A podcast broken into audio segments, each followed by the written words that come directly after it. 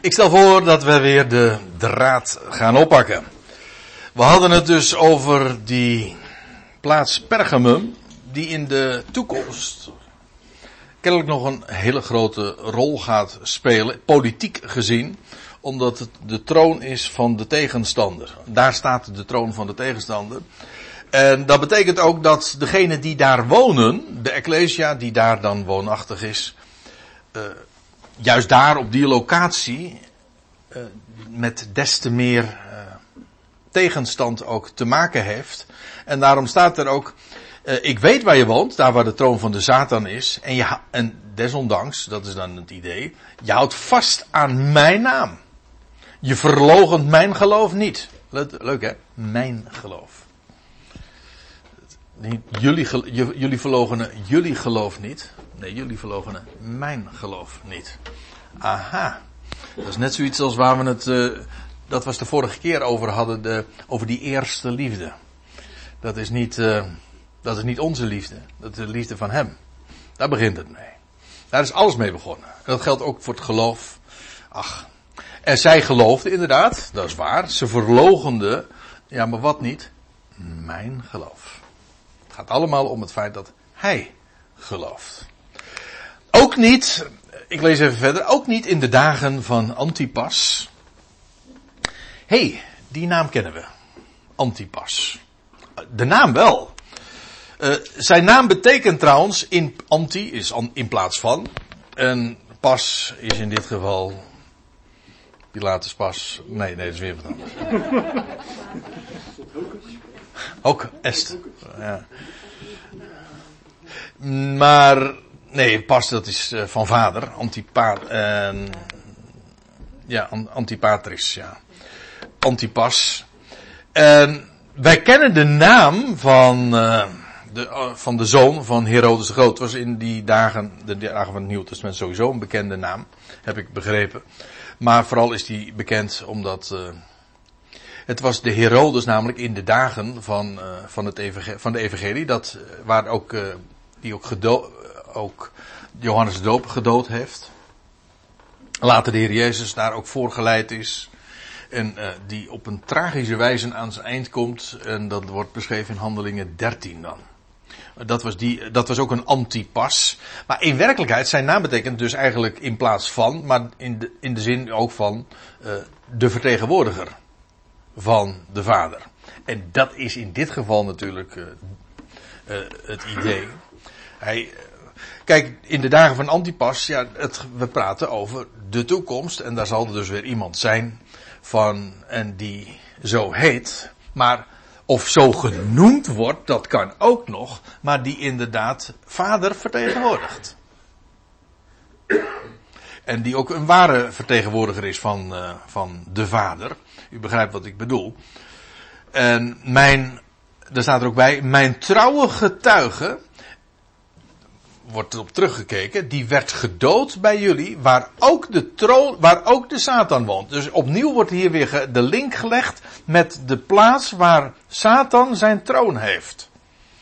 En die daarom ook als trouwe getuige, die vasthield dus aan dat geloof, aan mijn geloof en de naam niet verlogenen, die, eh, daar wordt nu op teruggekeken, die in, inmiddels al gedood werd bij jullie, waar ook de Satan woont.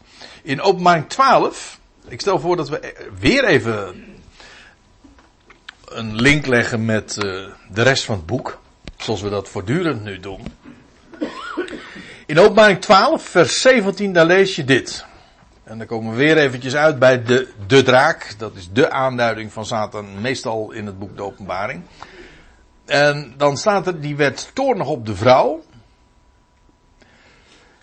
En ging weg om oorlog te voeren met de overige van haar zaad, die de voorschriften van God bewaren en het getuigenis hebben van Jezus. Nou, een aantal dingen, die, die hoef ik nu niet eigenlijk zozeer meer aan te tonen, want daar hebben we het bij andere gelegenheden veel uitgebreider over gehad. En toen hebben we al gezien, die vrouw, dat gaat over het over Israël.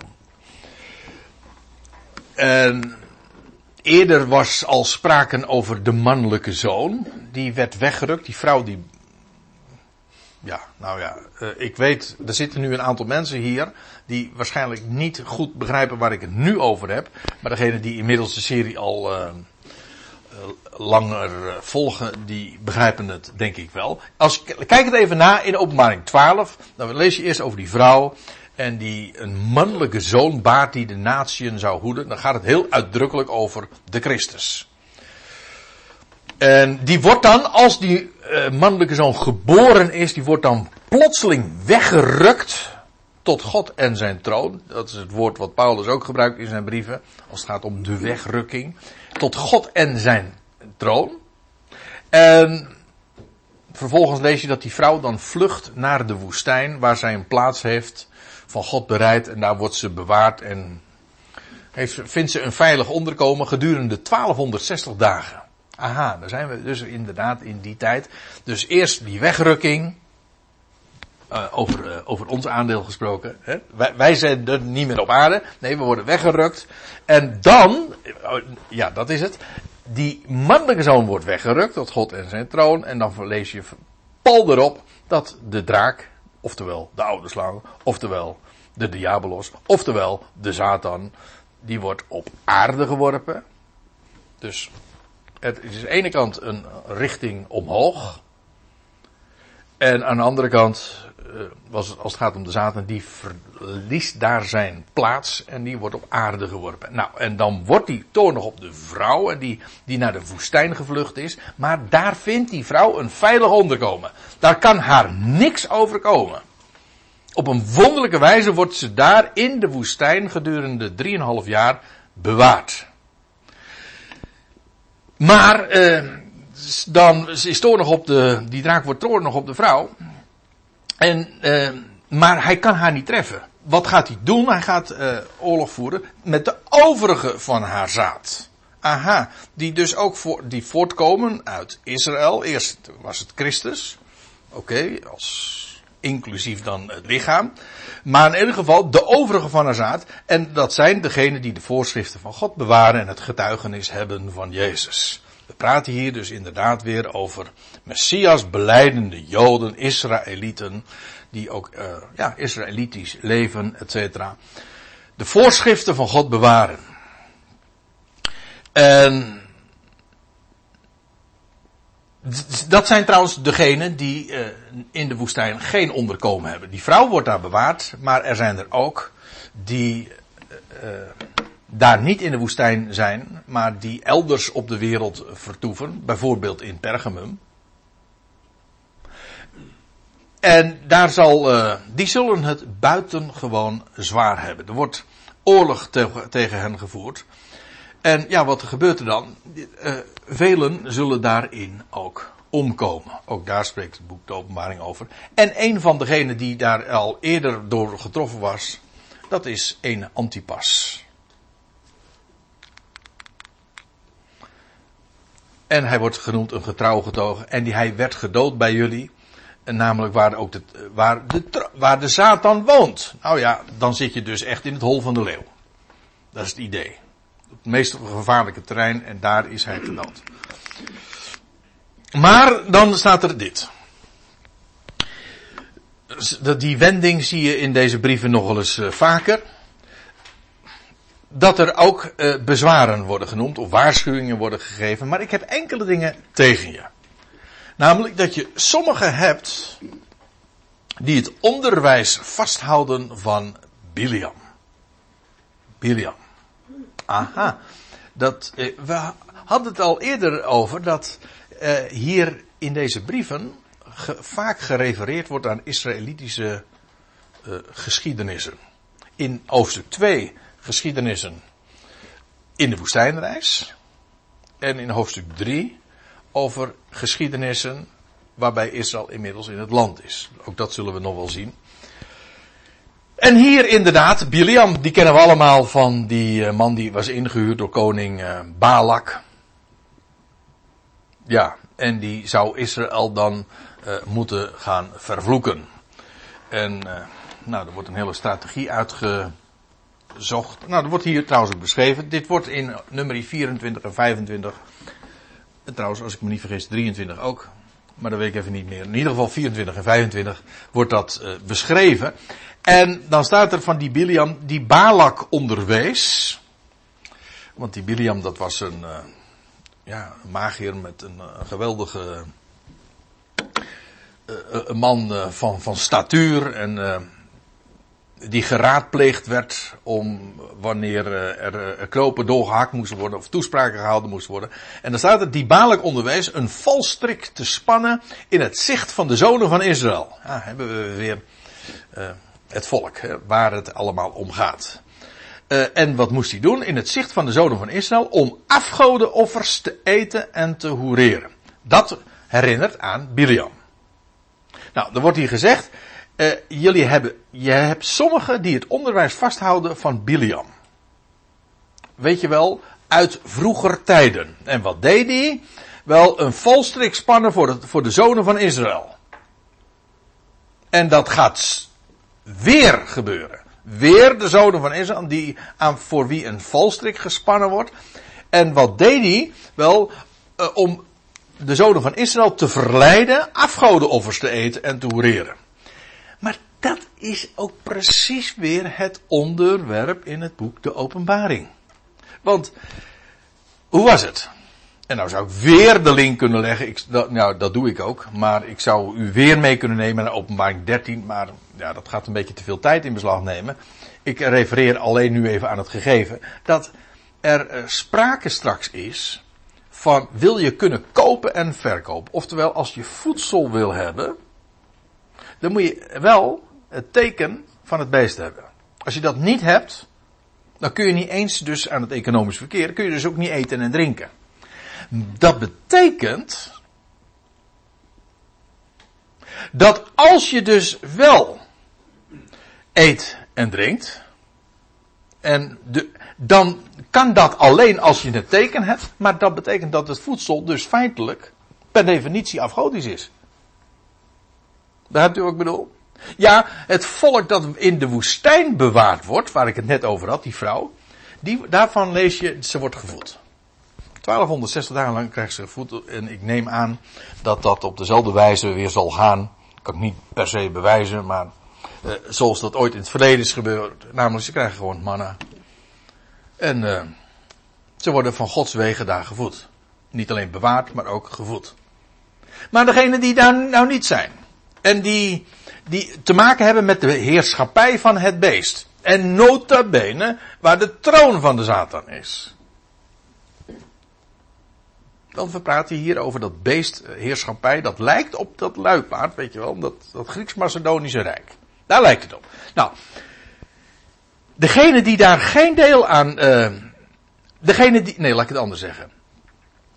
Wat er gebeurt is dat er. Uh, dat daar weer het onderwijs zal zijn van. Ja, jongens. Wil je eten en drinken. Dan zul je toch echt dat teken moeten dragen. Uh, ontvangen. En ach, waarom zou je dat niet doen? Precies wat Biliam dus ook deed, hè? een volstrik. Uh, verleiden om de mensen te laten eten en drinken. Maar dat was afgodisch en dat zal het in de eindtijd opnieuw zijn. Dus begrijpt u de actualiteit, de link met wat er ooit in de dagen van Biliam gebeurde. Met wat er in de eindtijd weer gaat gebeuren. Namelijk degene die, die kopen en verkopen en die dus eten en drinken, gewoon via het normale economische verkeer, die zijn per definitie afgodisch bezig. En dat zal worden gepromoot daar, uh, door sommigen, wordt hier gezegd. Er zijn sommigen die het onderwijs vasthouden van Biliam. En die zeggen van joh, doe daar gewoon mee. En uh, ik kan me heel goed begrijp, uh, voorstellen waarom veel mensen dat buitengewoon verleidelijk dan zullen vinden. Want ja, het is de weg van de minste weerstand. Om dat teken dan maar te nemen. En, en op die manier te kunnen eten en drinken. Ja, maar je doet wel precies dat wat ooit Biliam ook adviseerde. En nou wordt er gezegd, er werd eh, hier in vers 14 gerefereerd aan het verleden, aan wat Biliam ooit onderwees in de dagen van Balak en in de dagen van de woestijnreis. Nou, nou zegt hij, nou wordt er vervolgd, zo heb je ook die op dezelfde wijze vasthouden aan het onderwijs van de Nicolaïten. Aha, dan weten we meteen wat die leer van de Nicolaïten is. Want daar is heel veel over gespeculeerd. Maar volgens mij wordt hier gewoon het gezegd. De leer of het onderwijs van die Nicolaïten, dat is dezelfde leer als ooit de leer van Biliam. Op dezelfde wijze. Alleen, het heet hier de leer van de Nicolaïten. Maar het is in wezen dezelfde gedachte, hetzelfde type onderwijs. Dezelfde, uh, dezelfde valstrik voor de zonen van Israël. Wat trouwens uh, op, een, op een andere wijze ook nog uit, uh, uit de verf komt. Want Nicolaïten, dat betekent overwinnaars van het volk. Waarin ook de gedachte zit, dat volk wordt op die manier onder de voet gelopen. Maar Biliam betekent zijn naam dat zal ongetwijfeld zijn bijnaam zijn geweest, denk ik. Nou ja, ik zeg ongetwijfeld, dat denk ik hoor. Uh, verwoester van het volk. Ik kan me niet voorstellen dat, je, dat dat je oorspronkelijke naam is. Dat je, ik zeg het zachtjes, maar dat lijkt mij niet. Maar dat je zo'n bijnaam krijgt, kan ik me wel heel goed voorstellen, gezien wat je allemaal dan onderwijst en deed, doet. Ziet u, feitelijk, Nicola, is, over Nicola, over Nicolaas hebben we natuurlijk de vorige keer ook al even gehad. Uh, maar gewoon qua betekenis van de naam komt overeen met Biliam. Gewoon dus de naam zelf, de betekenis van de naam. De ene verwoest het volk en de andere overwint het volk. Ja, maar in die overwinning van het volk is het juist gelegen dat het, uh, dat het het volk verwoest. Het is verwoestend, destructief.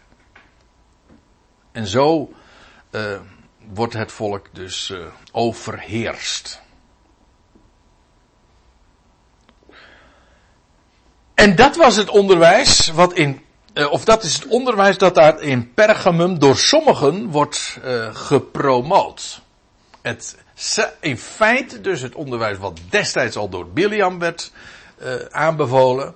En wat dan de leer van de Nicolaïten zal zijn, zal heten. Maar het wordt hier dus feitelijk gewoon gedefinieerd.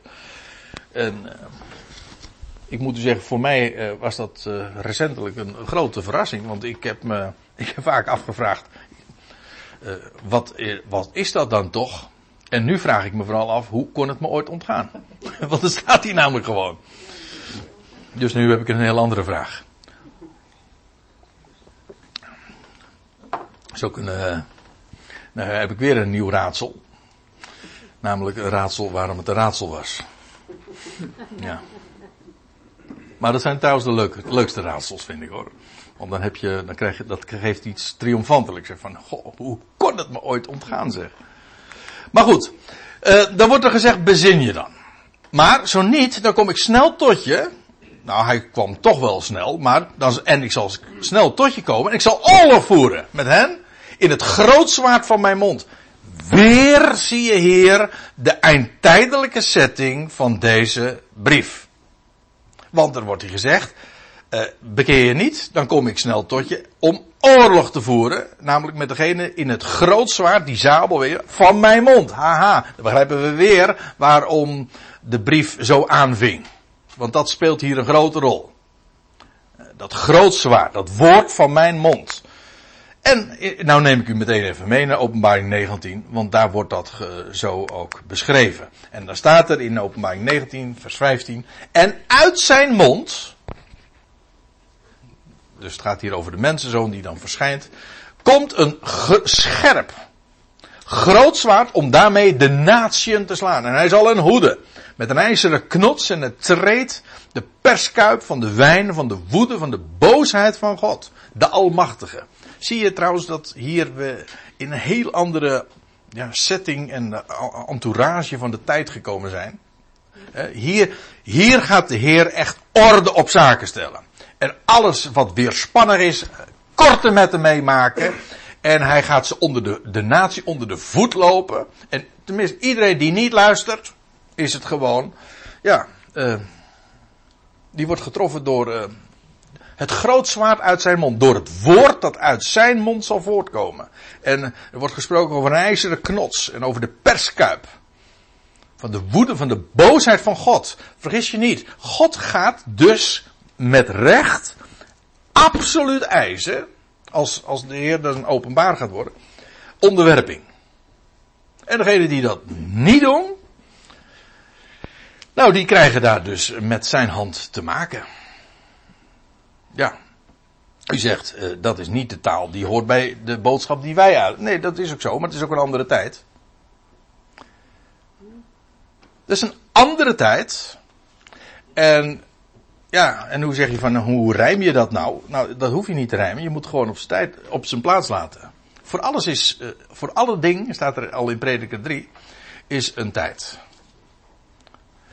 Een bestemde tijd. Er is een tijd van woede. Ja, ja, staat er ook in, eh, in, eh, in een van die 17 of 14 tegenstellingen in, in, in, in prediker 3 wordt er gezegd van er is een tijd van omhelzen. Ja, Valentijn, hè. Ja.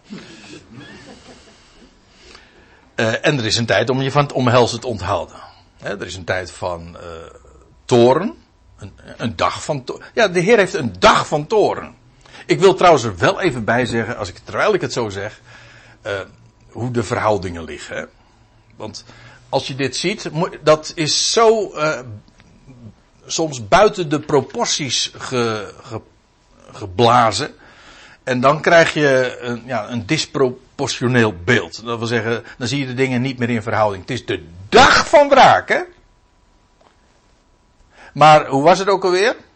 De Messias die kwam, die om uit te roepen een dag van wraken van onze God. En het jaar van zijn welbehagen. Kijk. Hoe verhoudt dus de toren zich tot zijn welbehagen als 1 op 365? Toch?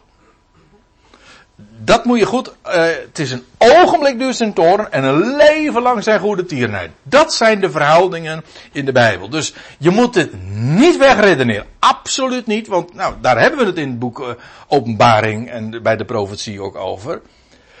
Maar het is, het is altijd ten dienste van, in, in, in het kader ook van zijn welbehagen. Ik, ik hecht eraan om dat er altijd bij te zeggen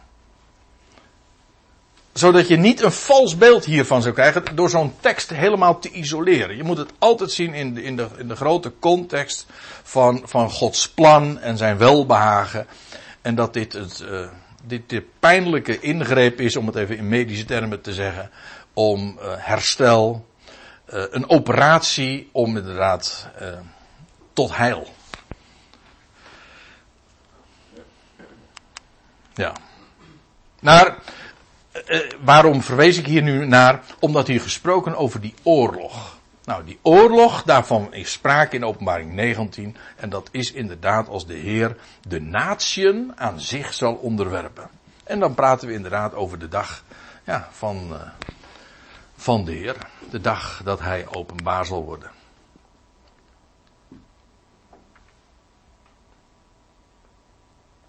Ja, nou, terwijl ik het zo zeg, eh, ik had gisteren nog een heel, was het gisteren, ja, gisteren een heel gesprek daar ook over van iemand, eh, een jonge vrouw uit de, uit de zwaar reformatorische wereld. En die daarin ook zo, ja, hoe moet ik het zeggen, zo belastbaar is geworden door, door, door beeld wat haar vanuit de kerk altijd was voorgehouden van de torenende God en dan de eindeloos toren. En daarom hecht ik eraan om, om dit erbij te vertellen. Weet je, aan de andere kant, er zijn mensen die zeggen, die willen daar niet van weten. Dat als, om te spreken over, over het feit dat, dat er sprake is van een perskuip van de wijn, die, die getreden zal worden over een ijzeren knots en over het zwaard en over de natie die geslagen worden. Dat is bijbelse waarheid. Dat moeten we niet wegvlakken. Dan, als je dat doet, dan neem je van het woord af. En daar worden we heftig voor gewaarschuwd in het boek de openbaring. Meer dan eens zelfs. Moet je nooit doen. Het heeft zijn tijd. Het heeft zijn plaats. Laat dat ook zijn plaats. Maar tegelijkertijd. zie het in de verhoudingen. Als je dat niet doet, ja, dat is, uh, dat, is, dat, is, dat is ook afschuwelijk, dat is dramatisch. Ik praat hier over bijvoorbeeld een, een vrouw die daardoor een, zo gedeprimeerd werd. Ja, en er zijn er meer. Hè, die dat uh, uit ervaring kennen. Als je, als je het idee hebt van een God die eindeloos toornt. Ja, ik durf rustig te zeggen. Dat idee zelf is gewoon in, per definitie demonisch. Een God die eindeloos toornt. En waarom moet ik uh, deze, dat, dat grotere plaatje er iedere keer bij halen? Met name vanwege die leer. Die eigenlijk gewoon, ja, die zich uh, meester heeft gemaakt uh, van, van, van zulke woorden. En die dit zo uit zijn verband en uit zijn context trekt. En die dit allemaal zo eindeloos maakt. En dat is afschuwelijk. Dus je, ja, je, als je de Bijbel dan uitlegt, hè, zoals in dit geval heb je het over het boek de Openbaring, en dan kom je zulke teksten tegen. En dat is koren op de molen van een, een categorie mensen, dus vanuit de christenheid, die dat allemaal, uh, die hel en verdoemenis predikt. Maar ze, dus ja, waar, waar, waar, uh, waar positioneer je je? Op het moment, begrijpt u het, het probleem? Op het moment dat ik dit benadruk, of zeg van kijk, zo spreekt de schrift erover, dan kan dat zomaar in de oren van sommige mensen klinken alsof je dus eigenlijk uh, in, het, in, in de school van hel en verdoemenis past. Of uh, die dat daarmee associëren. Maar op het moment dat ik dit zou ontkennen, dan zou je dus, dan zou je dus, uh, of hier niet zou, over zou willen spreken, dan doe je af van het woord. En ik wil zowel het een als het ander absoluut niet. Vandaar ook dat ik met twee woorden daarin spreek. Ja? De balans is niet zo moeilijk. Maar het is wel belangrijk om dat uh, zo, uh, denk ik, ook beide te zien en ook te, te eerbiedigen. We lezen nog even verder. In uh, vers, vers 17, dan wordt er gezegd, inmiddels aan het einde zo ongeveer, wie een oor heeft, weer hè, zoals de eerdere gemeentes ook werden aangesproken, wie een oor heeft, laat hem horen. Wat de geest tot de Ecclesia's zegt. Wie overwint, aan hem zal ik geven van het verborgen manna. Mm -hmm. in de eerste plaats dat verborgen manna staat tegenover het afgodenoffers eten. Dat is uh, het contrast ook.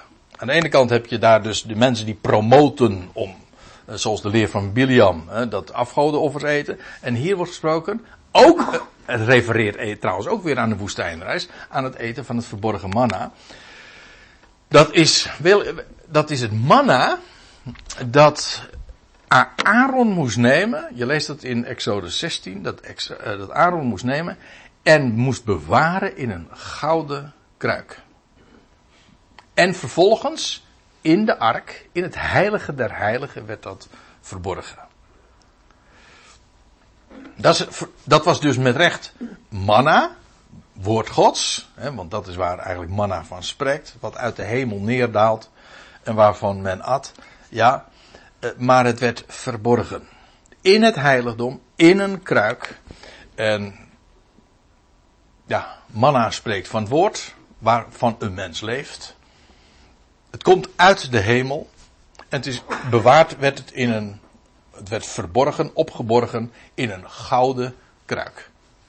En goud, eh, normaal is een kruik een aardevat. Maar hier wordt gesproken over een gouden kruik. En dan is die kruik een beeld juist van onvergankelijkheid. Feitelijk van de opgestane Christus. En hier wordt degene die overwint uh, aangezegd en beloofd. Ik zal geven van het verborgen manna. Er wordt nog iets trouwens bij gezegd. Ik zal hem een wit ja, kiezelsteentje. geven. En op het kiezelsteentje, ja, ik, ik zeg het, het klinkt wat vreemd, uh, maar het is niet het gewone woord voor steen. Het is een, het is een speciaal steentje. Een klein steentje, een kiezelsteentje. En op dat kiezelsteentje, het is wit trouwens. Nou ja, lijkt me niet zo moeilijk. Uh, zo, als we het hebben over de symboliek. Wit, rein, zuiver. Maar ook, uh, het spreekt trouwens ook van vrijspraak. Maar een wit kiezelsteentje en op dat kiezelsteentje een nieuwe naam geschreven. Maar waaraan zou dit houden herinneren? We hadden het eerst over Bilia. Afgehouden over verborgen manna. En als je het hebt over een steentje met een naam erop. Ja, dan denk je aan de hoge priester. Aan de hoge priester die inderdaad ook steentjes droeg. Dat wil zeggen, zes steentjes op zijn linkerschouder. Op zijn rechterschouder, ja. Sorry, voor de kijker thuis. Uh, en zes op zijn andere schouder. En op zijn borst had hij dan een lap een schild of, uh, van twaalf steentjes. Edelsteentjes trouwens. En daarin ook de namen gegraveerd van de zonen Israëls. Heb je het weer? De zonen van Israël. In het bijzonder. Die droeg hij dus op zijn schouders. Beeld van kracht. En op zijn borst. En hier uh, is uh, sprake van de, ja, van de overwinnaars die zal, eh, die zal krijgen van dat verborgen manna, waar niemand weet van uh, heeft. Maar, uh, en trouwens, hier wordt nog van iets anders gesproken, over, over die, die hoge priester. En over dat steentje en over de naam. Waar ook trouwens niemand weet van heeft, want er staat en een nieuwe naam geschreven, die niemand heeft waargenomen behalve die het ontvangt. Eigenaardig, hè? Over een nieuwe naam. Dat wordt. Uh, kijk, een naam is in het algemeen een uitbeelding of een de expressie van wie iemand is. Waarom heette die man Biliam? Ja, omdat hij een Biliam was. Ik moet nou denken aan een andere man die, van wie zoiets in de Bijbel geschreven wordt. Aan uh, Nabal. Ja, Nabal heet hij en Nabal was hij. Een dwaas. Ja, zo staat het er. En ik heet André en dat betekent mannelijk. Ja. Met de associatie sterk, dapper, weet je wel. Ja. Nou, dat, zeg ik eventjes omdat ooit bij onze predikant op bezoek kwam. En die, uh, die gaf, die doseerde aan hogescholen Grieks en Hebreeuws en allerlei uh, talen. En toen kwam ik als 11, 12-jarig ventje binnen om even kennis te maken. En ik gaf hem een hand en toen zei ik, André, ah, André. En het was zo'n beetje een verstrooide professorachtig type. En die zei, André, ah, dat is een mooie naam, jongen. Dat is een mooie naam, betekent mannelijk, sterk, dapper. Nou, ik groeide natuurlijk geweldig. ja. Maar een naam geeft uitdrukking aan de identiteit. Dat uh, zou je ook eens aan Abraham moeten vragen of aan Sarah. En uh, trouwens aan Adam en Eva. Allemaal. Een naam heeft betekenis. Wij zijn dat kwijtgeraakt. Maar uh, zo is het wel. Maar een nieuwe naam geeft dus ook uitdrukking aan een hele nieuwe identiteit. Een vernieuwde identiteit. Een, een naam die daar volledig expressie aan geeft. En het eigenaardige hier is vooral ook een nieuwe naam die niemand, ja, daar staat er die niemand weet. Maar letterlijk staat er eigenlijk die niemand heeft waargenomen. Uh, ja, zo staat er. Die niemand heeft waargenomen behalve die het ontvangt. Uh, en daarom, de, kijk, de ontvanger zelf wordt deze als eerste bekendgemaakt. En dat is eigen, dat is bijzonder, want voor onze oude naam, uh, dat is de naam ongeveer, uh, die wordt niet aan ons eerst bekendgemaakt. Hm? Nee, die, wordt, die, eh, die, die, die hele familie weet hem. En pas, pas later kom je zelf achter, oh, die naam heb ik. Hier is het juist. Het is een nieuwe naam geschreven die niemand heeft waargenomen, behalve die het ontvangt. Dat wil zeggen, degene die het ontvangt, die krijgt die nieuwe naam en die weet hem dus alleen. Daar blijft het natuurlijk niet, niet bij, maar die weet hem als eerste. En van, dat is trouwens uh, iets wat je ook leest van de mensenzoon zelf. Want in openbaring 19 vers 12 staat dat ook, weer datzelfde hoofdstuk, openbaring 19. Uh, daar staat, hij heeft een geschreven naam die niemand heeft waargenomen dan hij zelf. Ook dat is weer, daarin is hij dus uh, de eersteling en uniek. Hey. Ja, dat is dan het laatste wat we lezen aan de Pergamum. En dat lijkt mij wel een hele goede aanleiding om te zeggen van nou laten we de volgende keer dan verder gaan. En naar Thyatira vertrekken. Zullen we dat dan doen?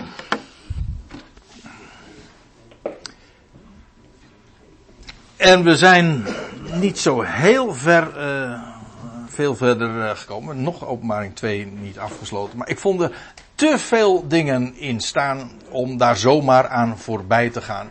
En wat ik vooral, en misschien mag ik dat als laatste dan nog even zeggen, wat ik vooral ook nu doe in deze bespreking, is de link te laten zien met de rest van het boek en ook te laten zien dat deze zeven brieven dus geplaatst moeten worden in de dag van de Heer en geschreven zijn en gericht zijn aan Joodse ecclesia's. En dat, ja, dat wil ik vooral uh, onderstrepen. En dus hoeveel wij er ook van kunnen leren.